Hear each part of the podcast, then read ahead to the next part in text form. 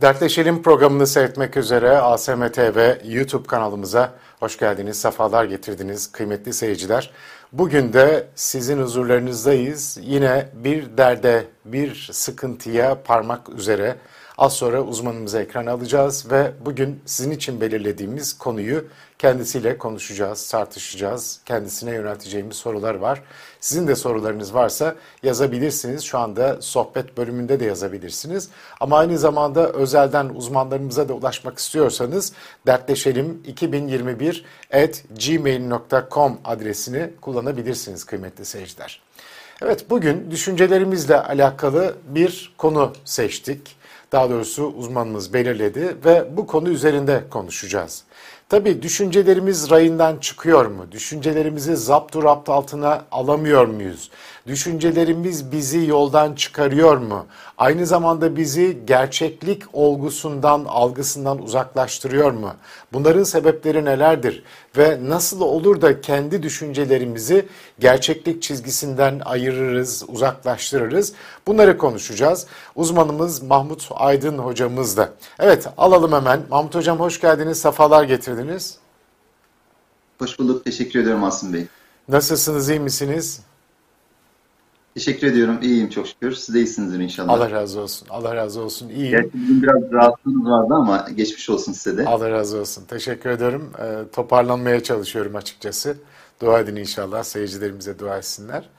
Bugün konuşacağımız konuya geçmeden önce kıymetli seyirciler, Mahmut Aydın Bey'in imaterapi.com isimli bir internet sitesi var.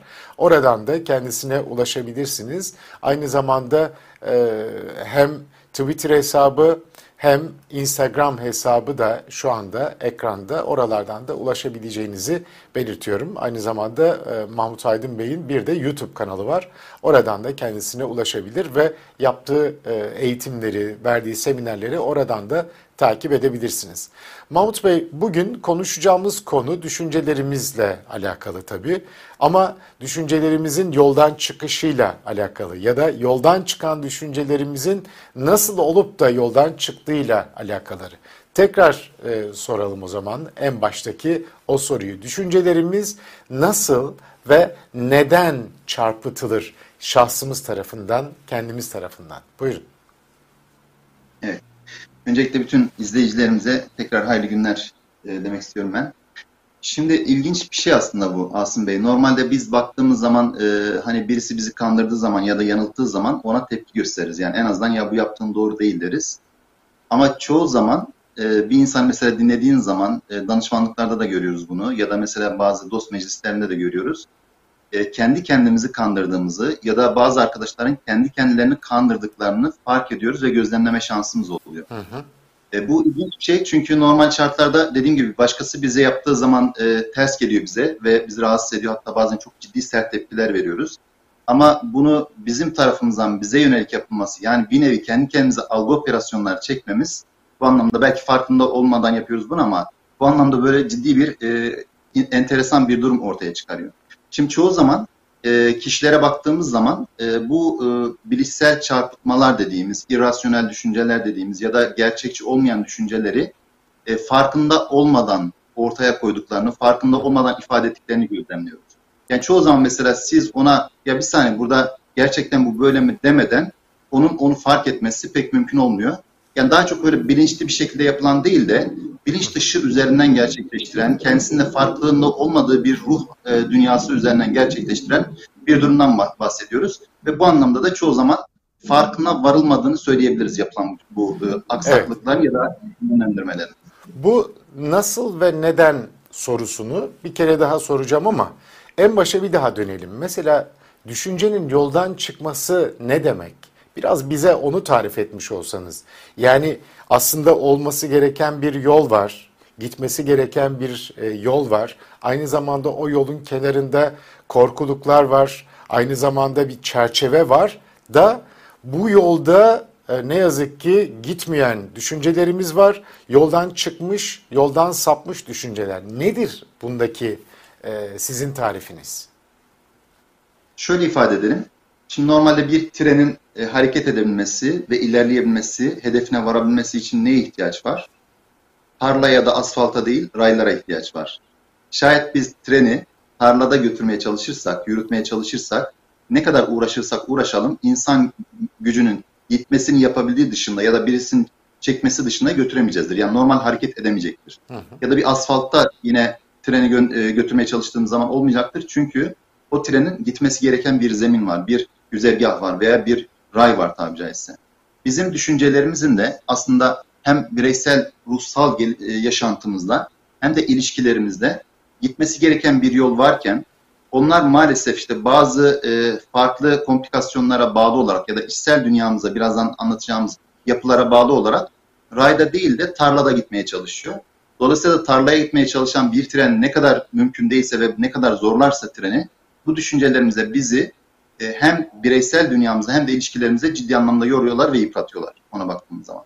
Genelde bu sorunlarla muhatap olunduğunda ya da zorluklarla muhatap olunduğunda karşılaşılan ya da üretilen bir çarpık bir sistemden bahsediyoruz aslında. Yani bir zorlukla karşılaşıyoruz biz. Bu içsel bir zorluk da olabilir, dışsal bir zorluk da olabilir. Örnek veriyorum, ben kendim iş dünyamda değersiz hissediyorumdur.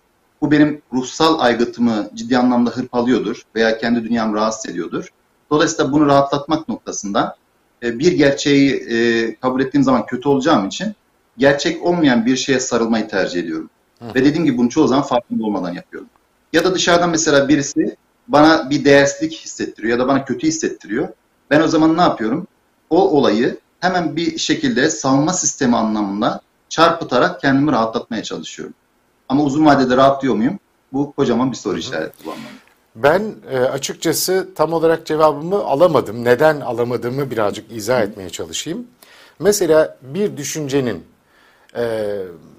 rayda, tren ve ray örneğini verdiniz. Bir düşüncenin yolunda gittiği nasıl anlaşılır? Ya da nasıl bir yol var ki düşünceyle alakalı orada gidilmesi icap ediyor? Mesela bunu daha somutlaştırarak örnek verebilirseniz onun için söyleyeceğim. Mesela bu şekilde düşünmek tehlikelidir, bu şekilde düşünmek yanlıştır mı sonucuna varırız yoldan çıkan düşüncelerimiz için? Yoksa yani ne bileyim, düşüncenin yoldan çıkmış olması fikri bana biraz garip geldi açıkçası. Siz de aslında en başta söylediniz bu ilginç bir konu diye.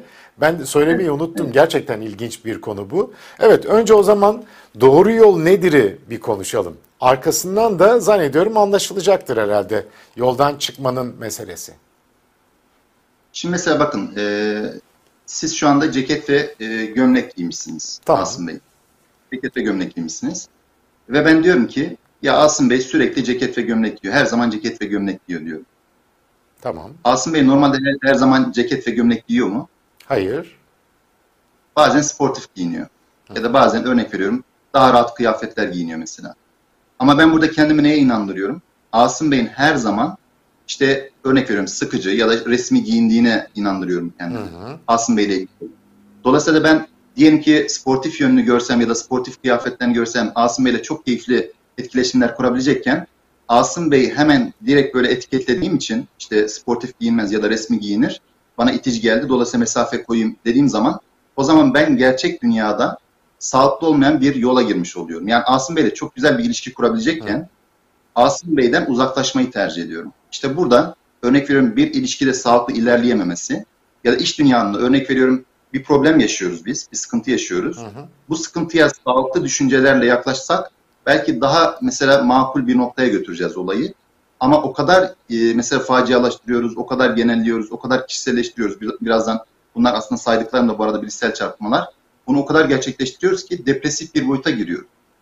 Yani depresyon dediğimiz yapının veya işte panik atak dediğimiz yapının en önemli sebeplerinden bir tanesi bilişsel yapılarımızdaki işte bu çarpıklıklar ya da duygularımızdaki maladaptif dediğimiz işlevsel olmayan duygular bizim normalde bazı zorlukları daha efektif, daha sükunetli, daha sakin karşılama şansımız varken, örnek veriyorum daha sabırlı karşılama şansımız, daha tevekküllü karşılama şansımız varken o düşünceleri gerçekten çıkarıp gerçek olmayan bir noktaya getirdiğim zaman otomatikmen beni yoran, hatta beni derin böyle psikolojik rahatsızlıklara yönelten ya da ilişkilerimde çok sağlıksız ilişkilere yönlendiren düşüncelere sebep oluyor bu noktada. Evet.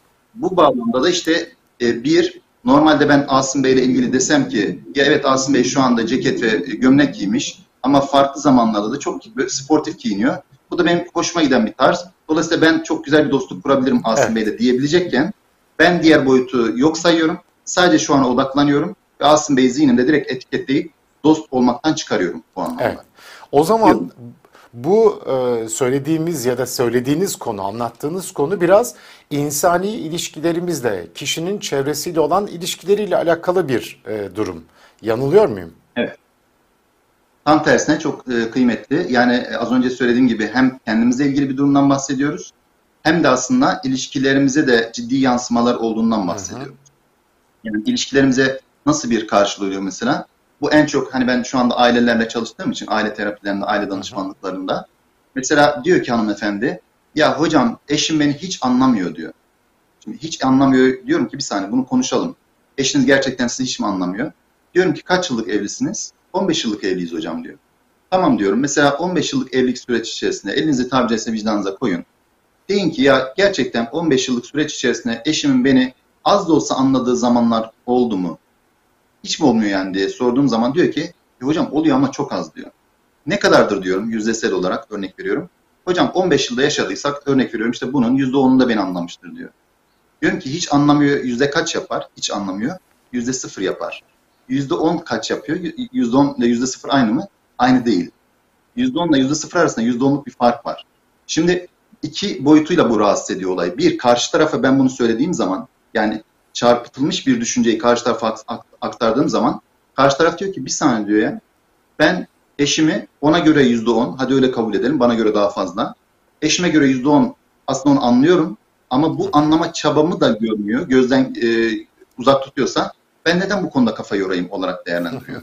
Dolayısıyla ben onun motivasyonunu düşünmüş oluyoruz. Hanımefendi açısından ya da işte eleştiren açısından da şöyle değerlendiriyoruz. Bir %10 anlaşılma duygusunu hissetmek var ya da %10 anlaşıldığını değerlendirmek var.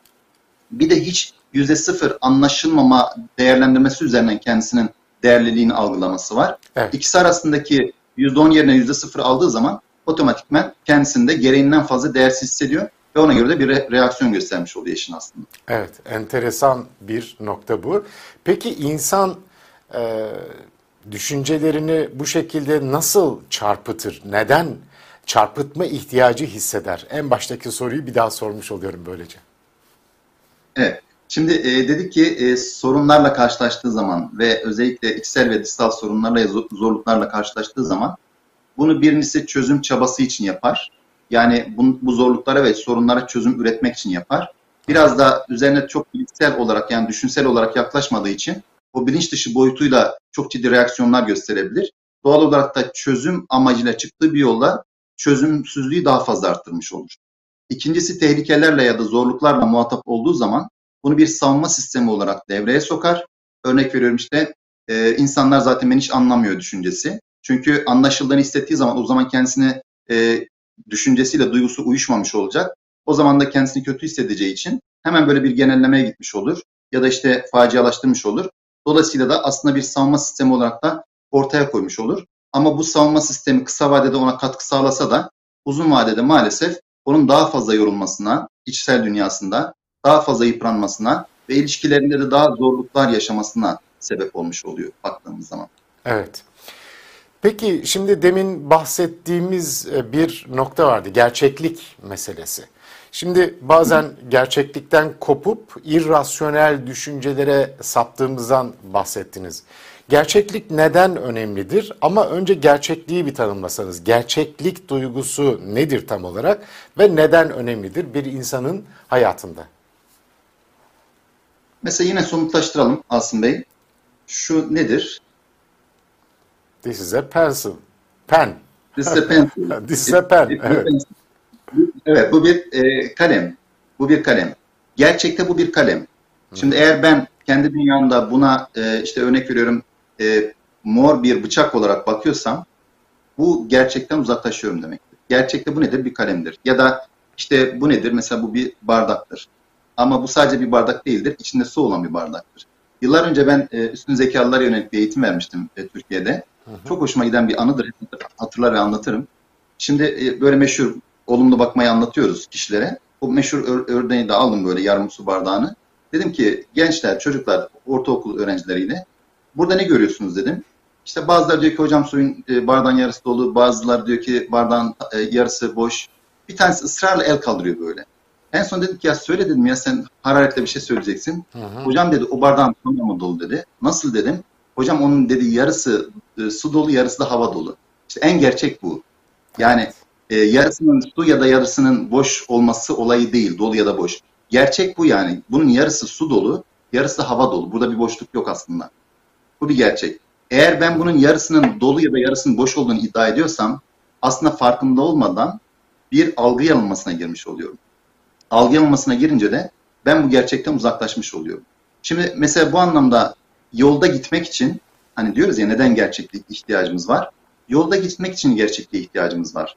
O yolculuğu yapabilmemiz için gerçekliğe ihtiyacımız var. Sağlıklı bir noktaya, sağlıklı bir sonuca, sağlıklı bir hedefe gidebilmek için gerçekliğe ihtiyacımız var. Ve aynı şekilde toplumsal yaşamın daha sağlıklı hale gelmesi için, örnek veriyorum sağlıklı bireyler yetiştirmek için ya da işte sağlıklı bireylerle beraber toplumun sağlıklı hale gelmesi için gerçeklere ihtiyacımız var.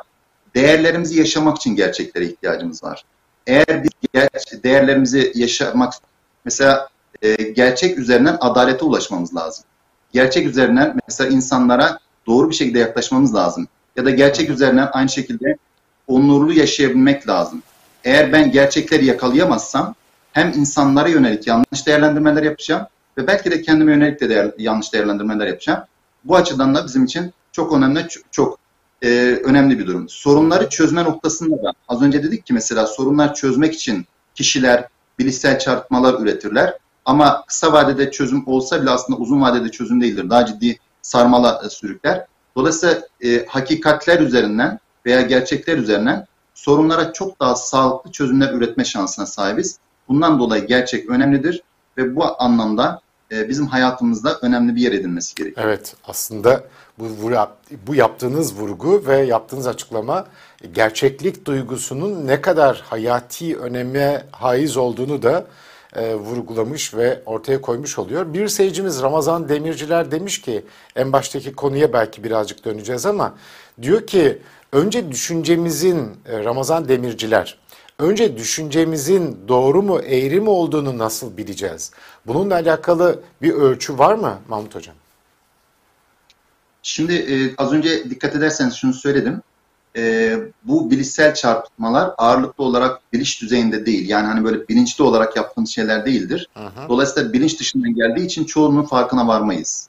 Yani bu evet ya ben şu an böyle bir bilişsel çarpıtma üretiyorum diyebilmem için durup konuştuğuma dikkat etmem lazım.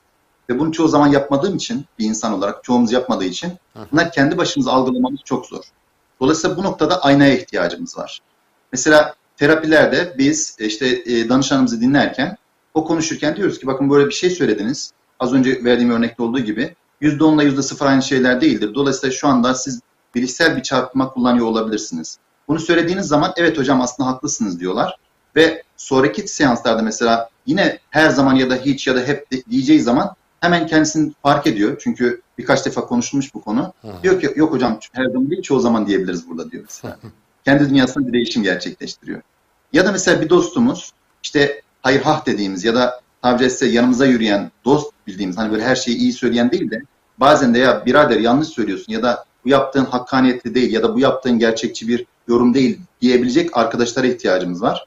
Onlar mesela cesurca bize şunu söyleyebilmesi lazım. Bak eşinle ilgili veya arkadaşınla ilgili bir şey söylüyorsun ama benim dünyamdan baktığım zaman o öyle olmayabilir. Sen şu an burada gerçek dışı bir değerlendirme yapıyor olabilirsin.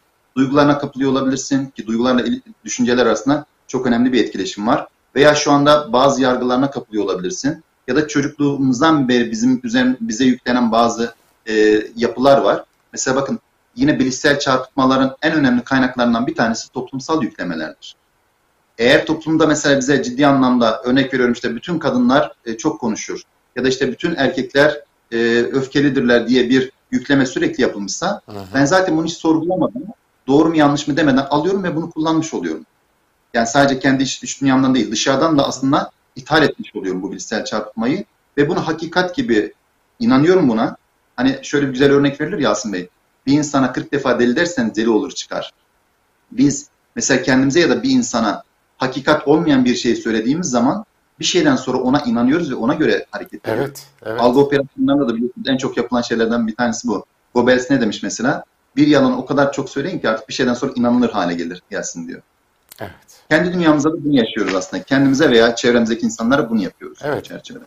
Bu da o zaman bizi gerçeklikten uzaklaştırıyor. Yani bu tür yüklemeler de evet, bizi gerçeklikten uzaklaştırıyor.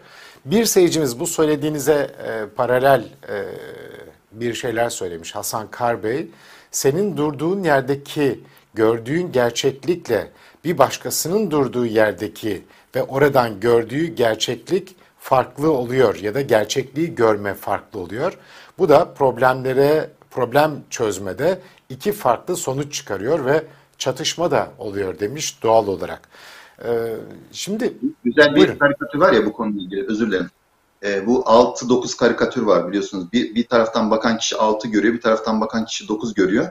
Dolayısıyla aslında farklı şeyler söylüyorlar, ikisi de doğru şeyi söylüyor. Evet, evet. Bu arada arkadaşımız çok kıymetli bir şeye vurgula yaptı. Teşekkür ediyorum. Yani gerçeklik derken şunu kastetmiyoruz. Yani mutlaka bir insan bir şey görüyorsa ondan farklı bir doğru yoktur demiyoruz. Yani Mahmut Hoca şu anda örnek veriyorum. Hani bu bardakta mesela bir şey olduğunu söyleyebilir. Başkası farklı tadıyor olabilir. Hı hı. Veya işte farklı bir bakış açısıyla değerlendiriyor olabilir. Ya da işte dediğim gibi ben şu an bir rakam yazıyoruz aramızda. Ben bunu 6 görüyorum. Siz bunu 9 görüyorsunuz. Çünkü sizin açınızdan 9 olarak gözüküyor. Benim açımdan 6 gözüküyor. Mesela eş ilişkilerinde de bunu genelde vurguluyoruz. Ben bir erkek olarak bakıyorum. Bir koca olarak, bir erkek olarak bakıyorum. Benim perspektifimden ya da bir baba olarak bakıyorum. Benim perspektifimden olay diyelim ki A olarak değerlendiriliyor. Evet. Hanımefendi olarak bakan bir hanımefendi, bir kadın ya da bir anne baktığı zaman da bir anne psikolojisiyle bakmış oluyor. Ve bu iki tane psikoloji arasında farklılık olması kadar normal bir şey yok. Çünkü bazı şeyler vardır ki onun birden fazla doğrusu olabilir. Şimdi mesela diyelim ki birisi, siz bana şu an bakıyorsunuz veya dışarıda birisi bana bakıyor. O bakmanın birçok anlamı olabilir. Ben eğer dersem ki ya bu kişi bana bakıyor, dolayısıyla aslında hani bir yerde yakalasa, kıstırsa beni öldürecek diye değerlendiriyorum. Başka birisi de diyor ki ya aslında bana bakıyor ama hani bir dostluk kurmak istiyor diye düşünebilir. Yani dolayısıyla algılarımız işte bu noktada bizim nereden baktığımızla ilgili bir durum var aslında. İşte baktığımızda. O zaman tam da bir şey devreye giriyor. Sizin fikriniz neyse zikriniz de odur meselesi açığa çıkıyor. Evet. Yani siz kafanızdan, gönlünüzden, kalbinizden ne geçiriyorsanız bu da dışarıya yansıyor ya da hayatınızda hareket olarak, fiil olarak bu da başkalarına yansımış oluyor diye söz söylemek geldi. Asım Bey, rüyalarımız, şakalarımız, sürçülisanlarımız veya işte bazen mesela böyle pat diye ağzımızdan çıkan bazı şeyler aslında bizim fikrimizi, bilinç dışımızı gösteriyor. Bilinç dışımızın ifadeler artık tutamayıp kendisini tabir etse dışarı kendisini atması söz konusu. Rüyalar böyledir mesela. Yani zapt ettiğimiz, içimize baskıladığımız bazı sistemlerin artık rüyalara taşması olayıdır, sembollere dönüşmesi olayıdır. Ya da mesela işte bazen bir sürçülisan olur ya da şaka yapar mesela kişi. Meşhur bir kavram var biliyorsunuz. Her şakanın altında %50'lik gerçeklik payı var diye. Aslında iş dünyasında işte öyle diyor ki mesela ya sen işte güzel olmamışsın diyor işine. Sonra diyor ki şaka yaptın diyor. Güzel olmamışsın derken gerçekten şaka mı yapıyor yoksa ya sen daha farklı olabilirdin mi demek istiyor. Burada önemli bir soru var yani bu noktada. Aman neyse bunu siz yine de söylemeyin de. Bunu sevgili seyirciler kayıt dışı olarak dinlemiş olun. Yani eşler arasında bunlar sorun olarak ortaya çıkıyor da. Şimdi bir başka hususa geçeceğiz tabii ki ama sizin az önce verdiğiniz 6 ve 9 örneği bugünlerde çok popüler. Biliyorsunuz Devlet Bahçeli 6'yı çevir CHP'den örnek vererek 6'yı çevir 9 yapar. Bu da 9 hilaldir vesaire. Enteresan bir yaklaşımdı bu da. Bugün alay konusu oldu. Twitter'da şu anda alay edilen bir konu haline geldi. Neyse bu ayrı bir konu. Şimdi gerçeklikten kopan insanlar ya da gerçeklik duygusunun tam zıttında gerçek olmayan var. Şimdi irrasyonel dediğimiz şey, gerçek dışı, gerçek olmayan dediğimiz şeyle alakalı olarak söyleyelim. Bir, irrasyonelite nedir ve irrasyonel düşünme, irrasyonel bakma insanın psikolojisini, kendisini nasıl etkiler? İrrasyonel dediğimiz olay akılcı olmayan, işte dediğim gibi nesnel olmayan ya da işte aslında var olandan farklı bir durum olarak algılanması durumu. Hı hı. Bakın biz sorunu nasıl tanımlıyoruz normalde? Sorun olan da olması gereken arasındaki fark. Şimdi gerçekliği de nasıl tanımlıyoruz? Bakın şunu da ifade edeyim. Bir insanın mesela psikolojik anlamda sağlıklı olup olmadığını değerlendirirken birçok kriter var ama değerlendirilen en önemli kriterlerden bir tanesi gerçeklik algısı düzeyidir. Ne kadar gerçeklik algısı var? Bunu ne kadar mesela hayatında yaşayabiliyor ya da ne kadar gerçeklik algısından uzak? İşte bu noktada dediğim gibi bir bardağı eğer bu işte beni öldürmek üzere hazırlanmış bir silah olarak değerlendiriyorsa kişi otomatikmen mesela burada şöyle bir problemle karşı karşıya kalıyor. Gerçekten kopuk. Çünkü bakın iki tane dünya var. Hani birçok dünya var ama iki tane temelde dünya var. Bir benim algıladığım dünya, bir de gerçek dünya var. Bu ikisi arasında ne kadar tutarlılık varsa benim gerçeklik algım o kadar aslında sağlıklıdır ve iyidir. Ve ben psikolojik anlamda bu anlamda söylüyorum. O kadar iyiyim demektir. İkisi arasında ne kadar tutarsızlık varsa ben pembeye ısrarla siyah diyorsam benim mesela gerçeklik algımda o kadar problem vardır. Ve buna bağlı olarak da psikolojik anlamda değerlendirilmem gerekiyor demektir. Buyurun lütfen. Şimdi aslında çok güzel şey anlatıyorsunuz. Buradan devam edin. Kaldığınız yeri unutmayın.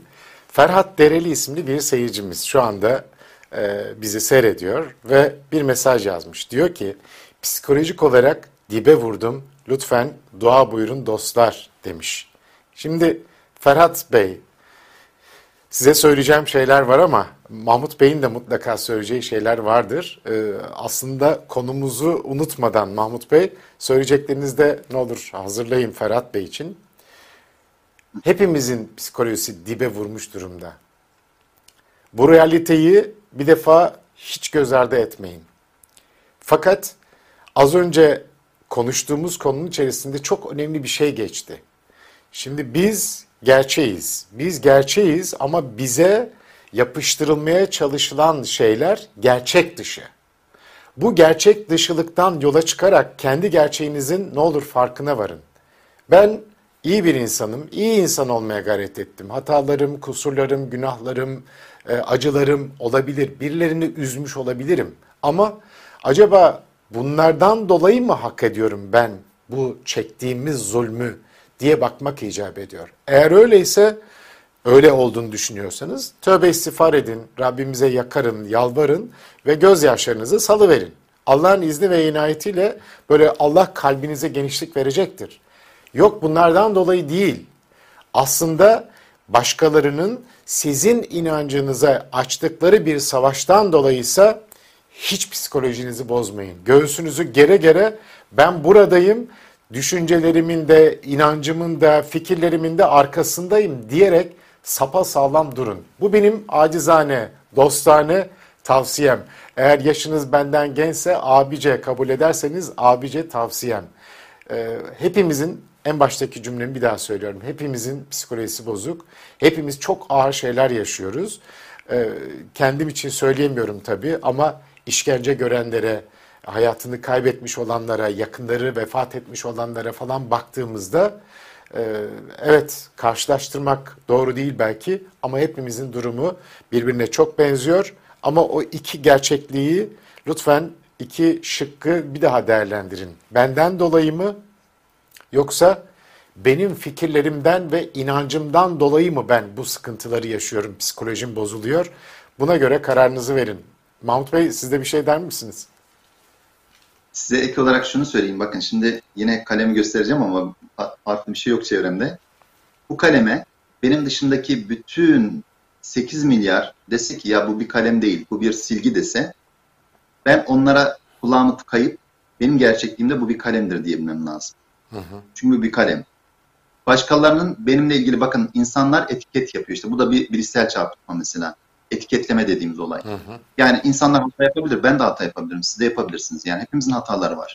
Yani zaten bir insan kendisini ben hatasızım diyorsa o ayrıyeten incelenmesi gerekiyor. Çünkü hatasızlık bizim inançlarımıza göre peygamberi bir şeydir. İsmet sıfatları vardır peygamberlerin. Dolayısıyla onların hataları olmaz. Peygamber olmayan, şu anda da aramızda peygamber yok. Bütün insanların hataları, eksikleri, yanlışları, kusurları, ayıpları vardır. Bakın olabilir demiyoruz, vardır. Çünkü olmama ihtimali yok. Bu başka bir konu. Ama ben örnek veriyorum, benim adım Mahmut olduğu halde bana ısrarla yok senin adın Ayhan deniyorsa ya da farklı bir isim deniyorsa, bu ya onlar öyle diyorsa acaba benim adım Ayhan demeye gerek yok. Benim adım Mahmut ya, bu kadar basit yani. Evet. Yürülen, benim hani, yürülen diye cevap veririm ben yani. Benim adım Mahmut yani, kardeşi yani. Evet. Yani şöyle, sonuçta ben kendimi biliyorum, adımı da biliyorum, eksiklerimi de biliyorum. Yaptıklarım hataları ya da yapmadığım hataları da biliyorum. Yapmadığım hatalar bana ısrarla dikte edilmeye çalışılıyorsa işte orada stop diyebilmem lazım. Boyutu ayrı bir konu zaten. O ayrıca değerlendirilecek evet. bir konu. Şimdi diğer bir konu, mesela psikolojik etkilerinden bahsettik. Orada bir virgül koymuştuk. Hı hı. Duygular ve düşünceler bizim yaşantımızı direkt etkileyen iki temel yapı. Birçok yapı var ama duygular ve düşünceler. Duygular çok sık konuşuyoruz.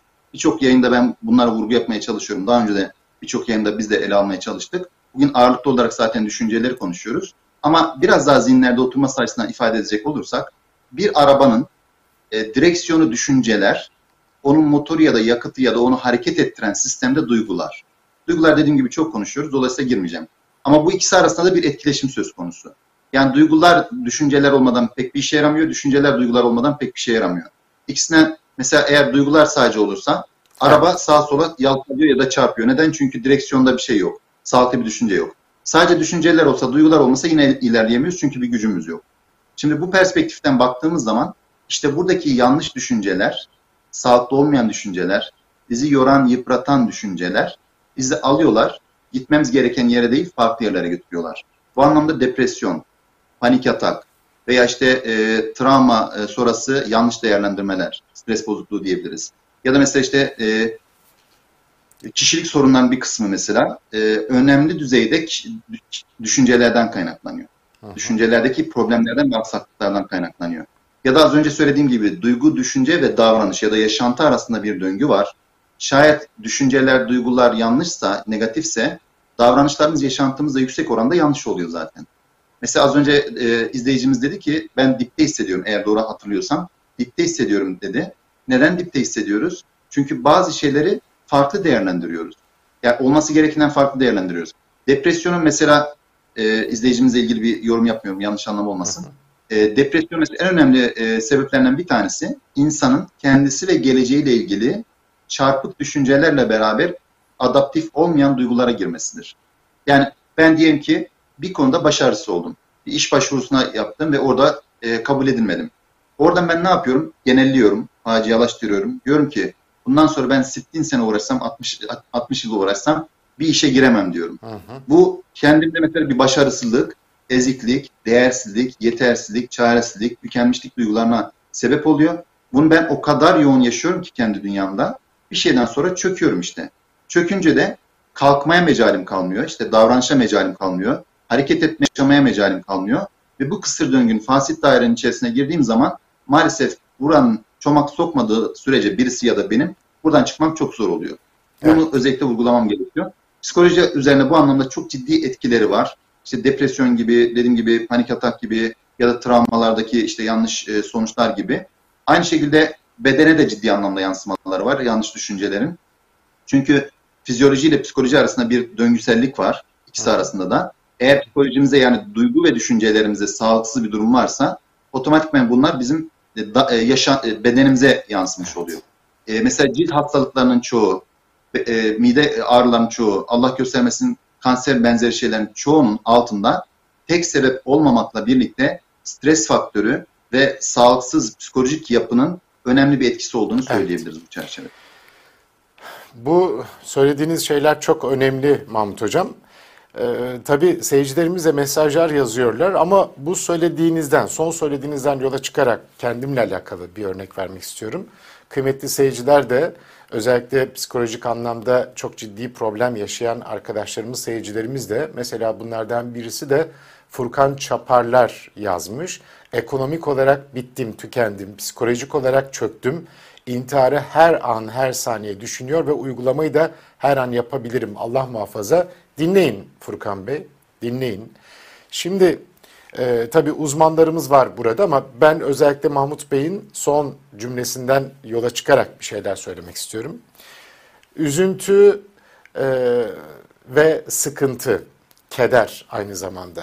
hepimizi çok yakından ve çok derinden etkiliyor. Biz yayına girmeden önce Mahmut Bey'le çok kısa bir konuşma yaptık ve o konuşmada da işte geçen hafta biliyorsunuz Nusret amca vefat etmişti, 84-85 yaşında bir adam, bir esnaftı yani bu ve etrafına hiçbir kötülüğü dokunmamıştı ama hapse attılar. Onca sıkıntısına, hastalığına rağmen, o yaşına rağmen hapse attılar. Katilleri salıverdikleri bir ülkede bu masum insanları hapse attılar. İşte bir iki gün önce yine ağır hastalıkları olan 82 yaşında Yusuf Bekmezci abi vefat etti. Bugün İzmir'de yine 72 yaşında yaşlı bir insanı hapse aldılar, gözaltına aldılar, Büyük bir ihtimalle de hapse koyacaklar. Şimdi bunların hepsi hepimizi çok etkiliyor, derinden çok etkiliyor. Bizzat yaşadıklarımız ya da yaşananlardan duyduklarımız. Ben Amerika'ya gelmeden önce hiç vertigo denilen bir hastalığa sahip değildim.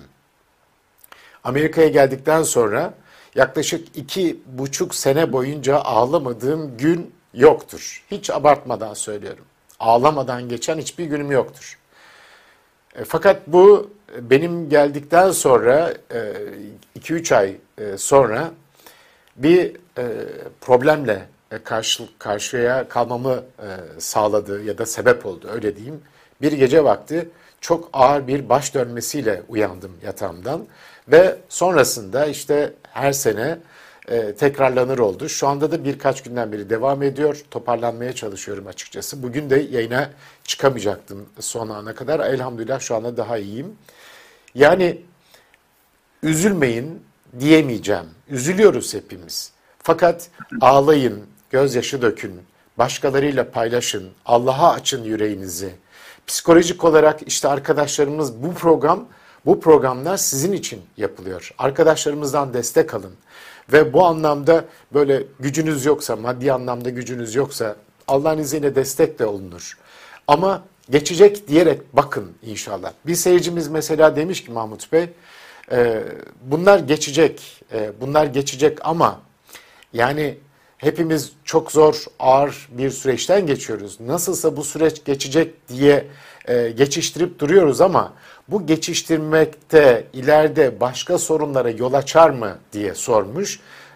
Kim? Cihan Biçer Bey. Mahmut Bey siz ne dersiniz bu arkadaşımıza ve Furkan Bey, az önce mesajını okuduğum Furkan Bey'e ne dersiniz? Şimdi şöyle ifade edeyim bakın.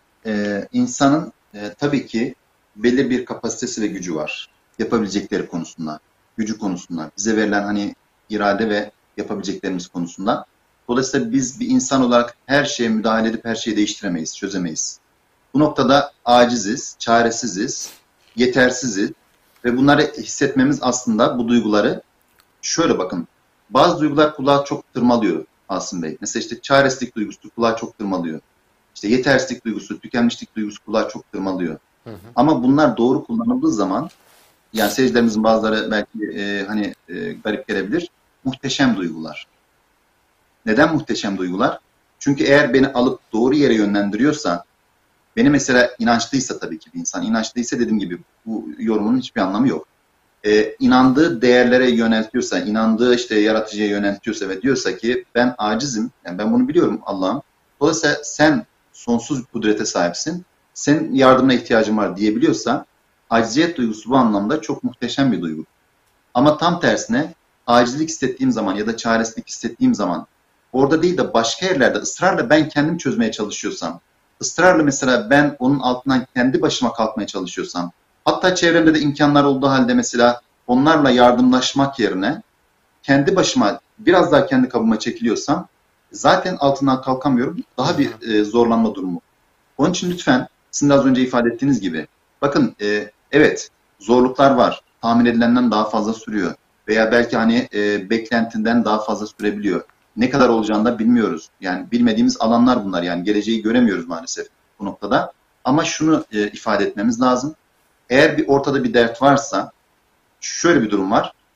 Ölüm ve tabrese yaşlılık dışında her şeyin bir çözümü üretilmiş. Yani Allah bunu öyle söylüyor. Dolayısıyla onu bir şekilde aramamız gerekiyor. Bununla beraber de Az önce dediğiniz gibi bakın ağlamak, ben yayından önce de sizinle paylaşmıştım. Evet. Ağlamak aslında çok kıymetli bir şeydir.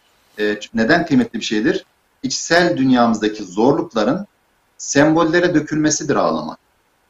İçsel dünyamızdaki zorlukların, sıkıntıların, çaresizliğin, yetersizliğin, tükenmişliğin, anlaşılmamanın, dışlanmışlığın, birçok duygunun dışa yansıtılması hali.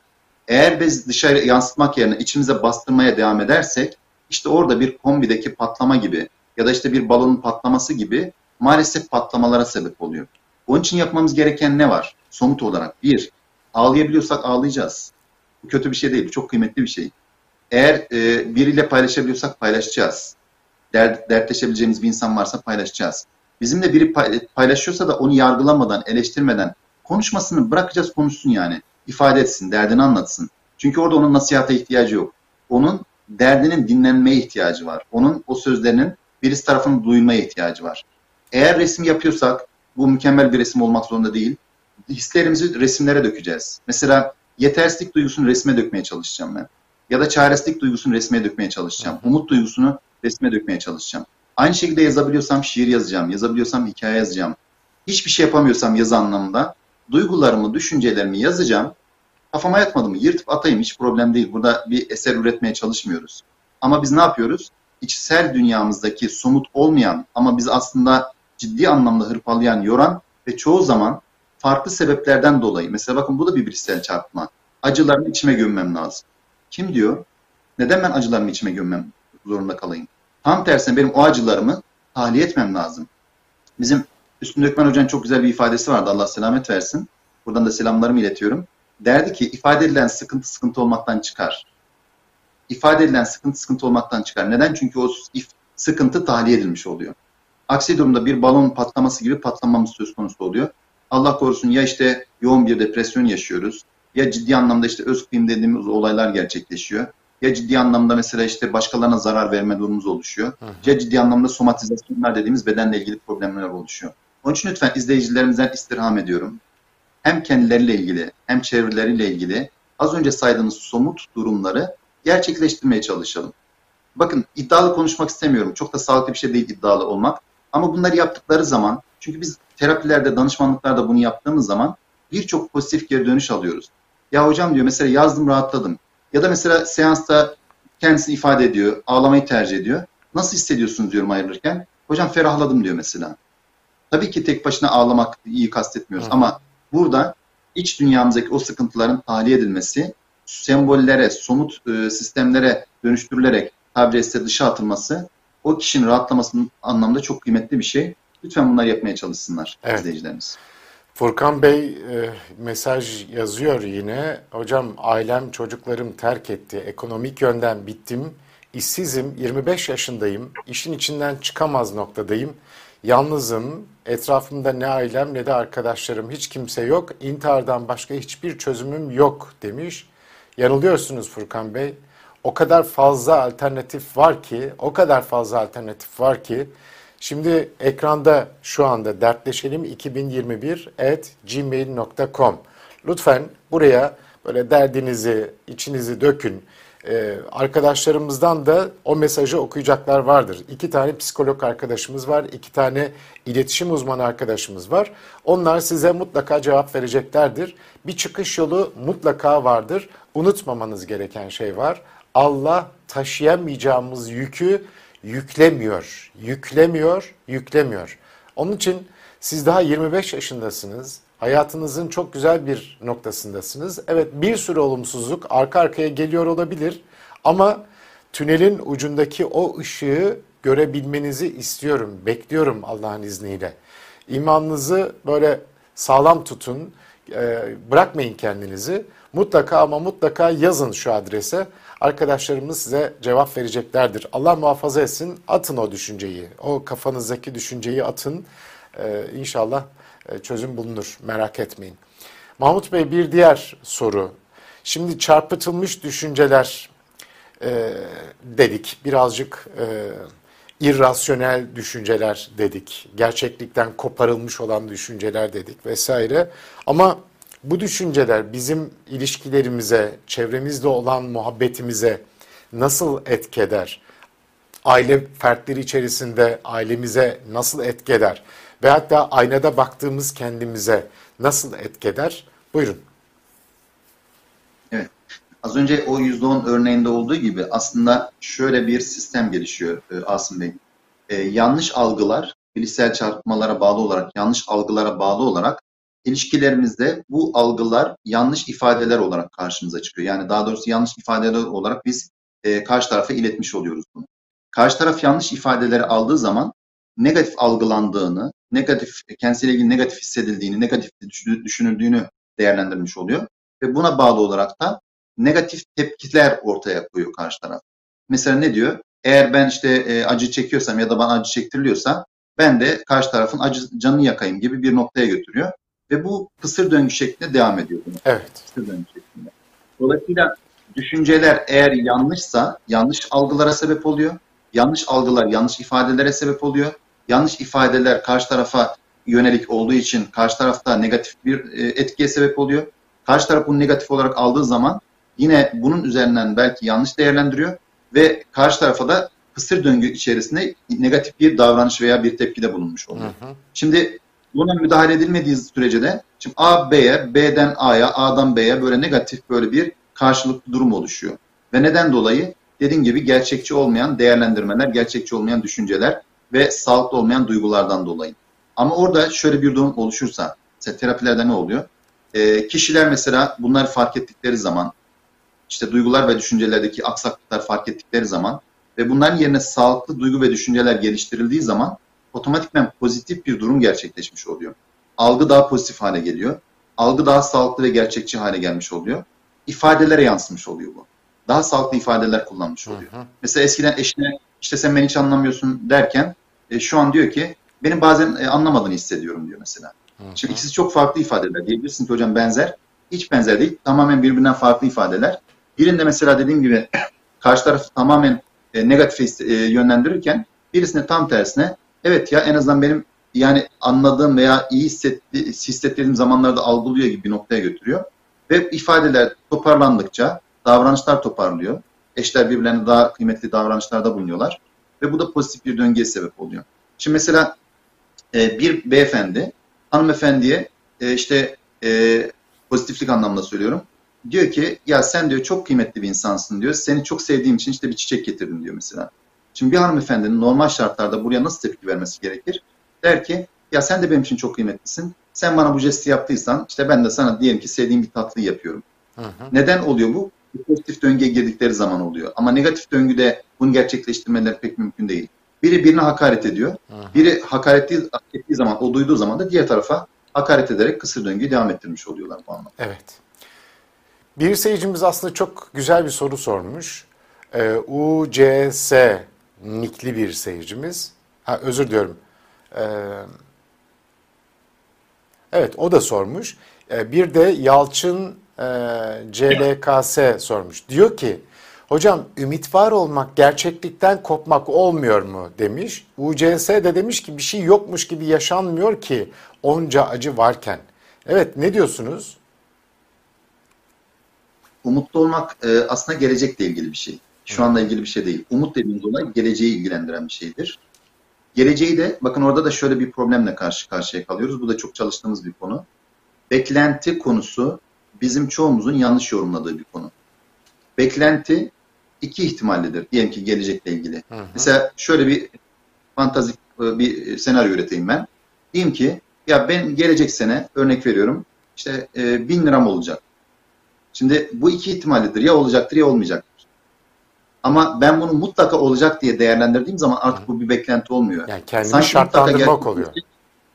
Şartlandırmak oluyor ve sanki mutlaka olacak bir durum olarak algılamış oluyorum. Şimdi beklentiyle gerçek veya beklentiyle olacak durum arasında bir fark var.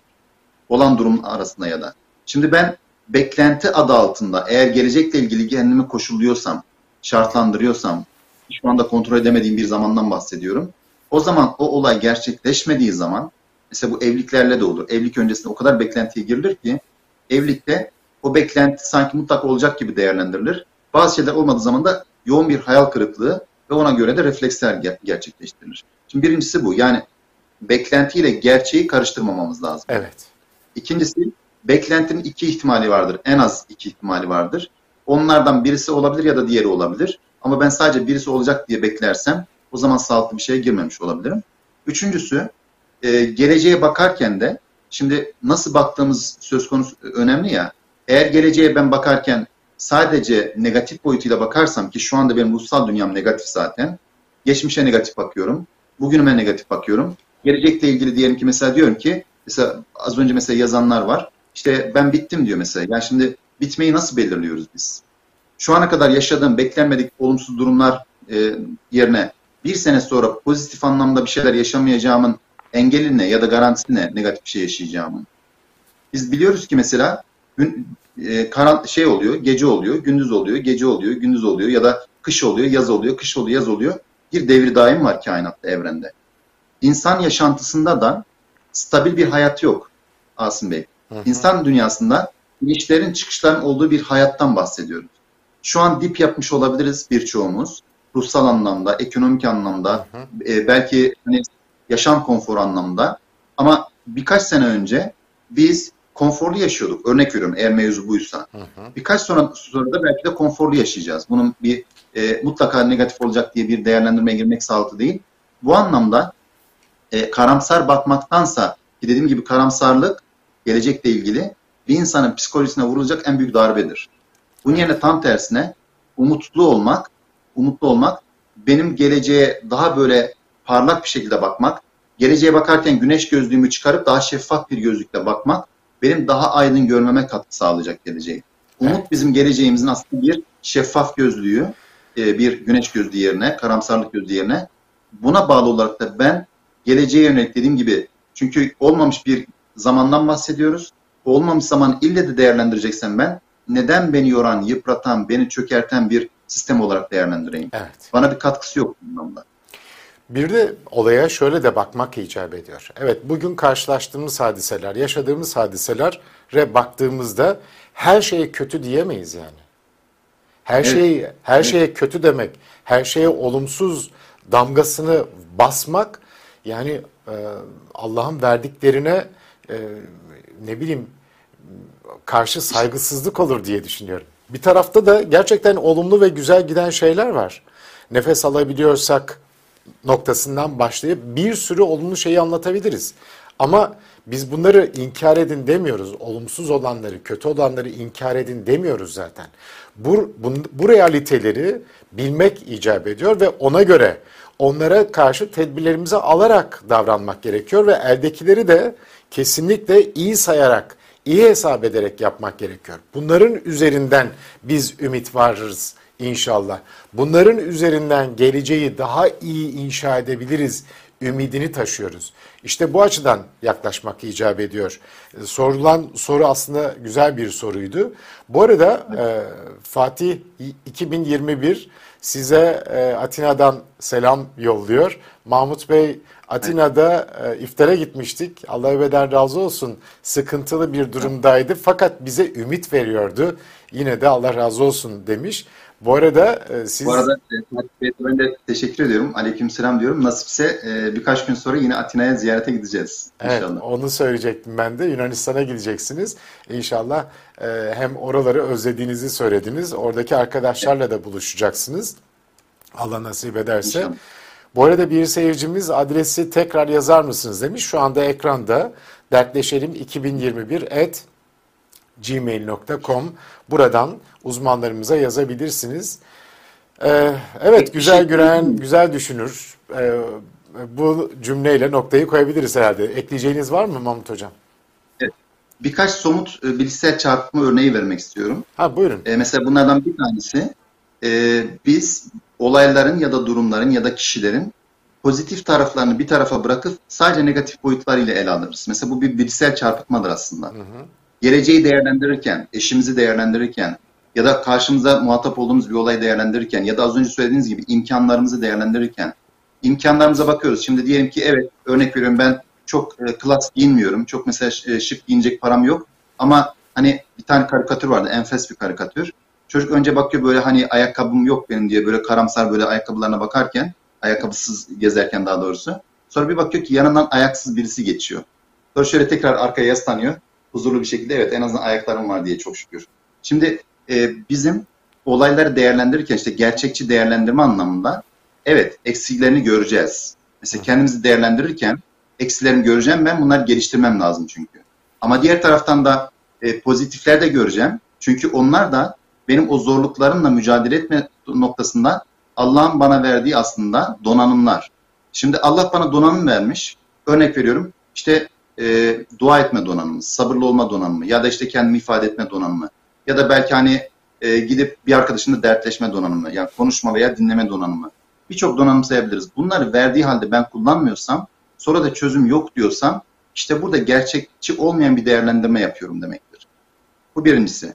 İkincisi biz çok kolay genellemeler yapıyoruz. Bakın, o kadar kolay genellemeler yapıyoruz ki bir insanı dinleyin, hani 3 aşağı 5 yukarı 3-5 dakikalık bir dinleme yapın. Orada şunu görürsünüz. Öyle ya da böyle bir şekilde bir genelleme yaptığını görürsünüz. Çoğu zaman. Ben de burada herkes dersem genelleme yapmış olurum. Ama çoğu zaman bunu görüyoruz. Neden? Mesela diyor ki işte ya bütün kadınlar, Türkler, işte Yunanlar, Almanlar, şunlar. Bunu dediği zaman zaten bir genellemeye giriyor. Çünkü öyle bir realite yok. Yani Almanların hepsi şöyle olamaz, Türklerin hepsi böyle olamaz, Yunanların hepsi böyle olamaz. Aha. İşte kadınların hepsi böyle olamaz. Ya da mesela aşırı kişiselleştiriyor olayı. Mesela ortada bir problem oluyor. Diyelim ki işte bir kural belirleniyor bir heyetin içerisinde. Diyor ki ya benden dolayı bu kuralı belirlediler diyor. Ya oysa ki orada birçok insan bu kuralın gerektirdiği bir şey yapmıştır. Ama benden dolayı olarak değerlendiriyor. Ya da mesela yine en çok kullanılan kavramlardan bir tanesi hep hiç kavramı. Ya siyah ya beyaz olarak değerlendiriliyor. Aha. Gri tonlar yokmuş gibi. Oysa ki hayatta siyah beyaz kadar gri tonlar var. Siyah beyaz sadece 2 tane renktir. Onun dışında binlerce farklı renk var. Olaya biz ya şöyledir ya da böyledir dediğimiz zaman ortadaki bütün renkleri inkar etmiş oluyoruz. Evet. Mesela bir arkadaşım ya dürüsttür ya sahtekardır dediğim zaman onun mesela tabiri caizse gri tonda bir hani bazı konularda belki dürüst davranmıyor ama bazı konularda dürüst davranıyor gerçeğini göz ardı etmiş oluyoruz. Ya da mesela dediğim gibi felaketleştirme. Özellikle gelecekle ilgili bir durumun olma ihtimalini örnek veriyorum. İşte ben işe başvurdum giremedim. Ben bundan sonra artık tabiri caizse iflah olmam ya da bundan sonra hiçbir şekilde mutlu olamam. Hı. Ya da işte evleneceğim kız tabiri caizse benimle evlenmiyor. Benim dünyam bitti gibi felaketleştirmeler işi biraz daha sıkıntı hale getirebiliyor. Aynı şekilde mesela zihin okumalar. Ben şimdi bakıyorum böyle Asım Bey'e. Diyorum ki Asım Bey şu anda benim aslında gömleğimin uymadığını düşünüyor. Şimdi Asım Bey bana böyle bir şey söyledi mi? Söylemedi. Ama ben onun zihnine giriyorum tabiri caizse. Onun adına ben bir değerlendirme yapıyorum ve bunu doğru kabul ediyorum. Evet. Bunu nasıl teyit edebilirim? Asım Bey'e sorarım. Derim ki böyle düşünüyor musunuz? Asım Bey de evet diyorsa evet doğrudur. Hayır diyorsa burada ben bir zihin okuma yaparak bilişsel çarpıtma yapmış oluyorum. Birçok var ama birkaç tanesini bu anlamda vurgulamış olalım. Zaten internette bulunabilir arzu ederlerse. İnşallah faydalı olmuştur. Mahmut Bey ağzınıza sağlık. Tekrar seyircilerimize söylemiş olalım. Şu anda ekranda var. dertleşelim2021@gmail.com adresinden uzmanlarımıza dertlerinizi, sıkıntılarınızı, tasalarınızı yazabilirsiniz. Birebir terapi de alabileceğiniz gibi en azından tavsiyeler de alabilirsiniz. Bu adresimizi değerlendirin kıymetli seyirciler. Mahmut Bey inşallah gelecek ay görüşeceğiz nasip olursa. İnşallah.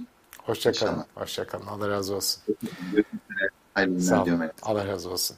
Evet kıymetli seyirciler bugün de dertleşelimin sonuna geldik. İnşallah istifade etmişsinizdir. Bugünlük bizden bu kadar. Allah'a ısmarladık efendim.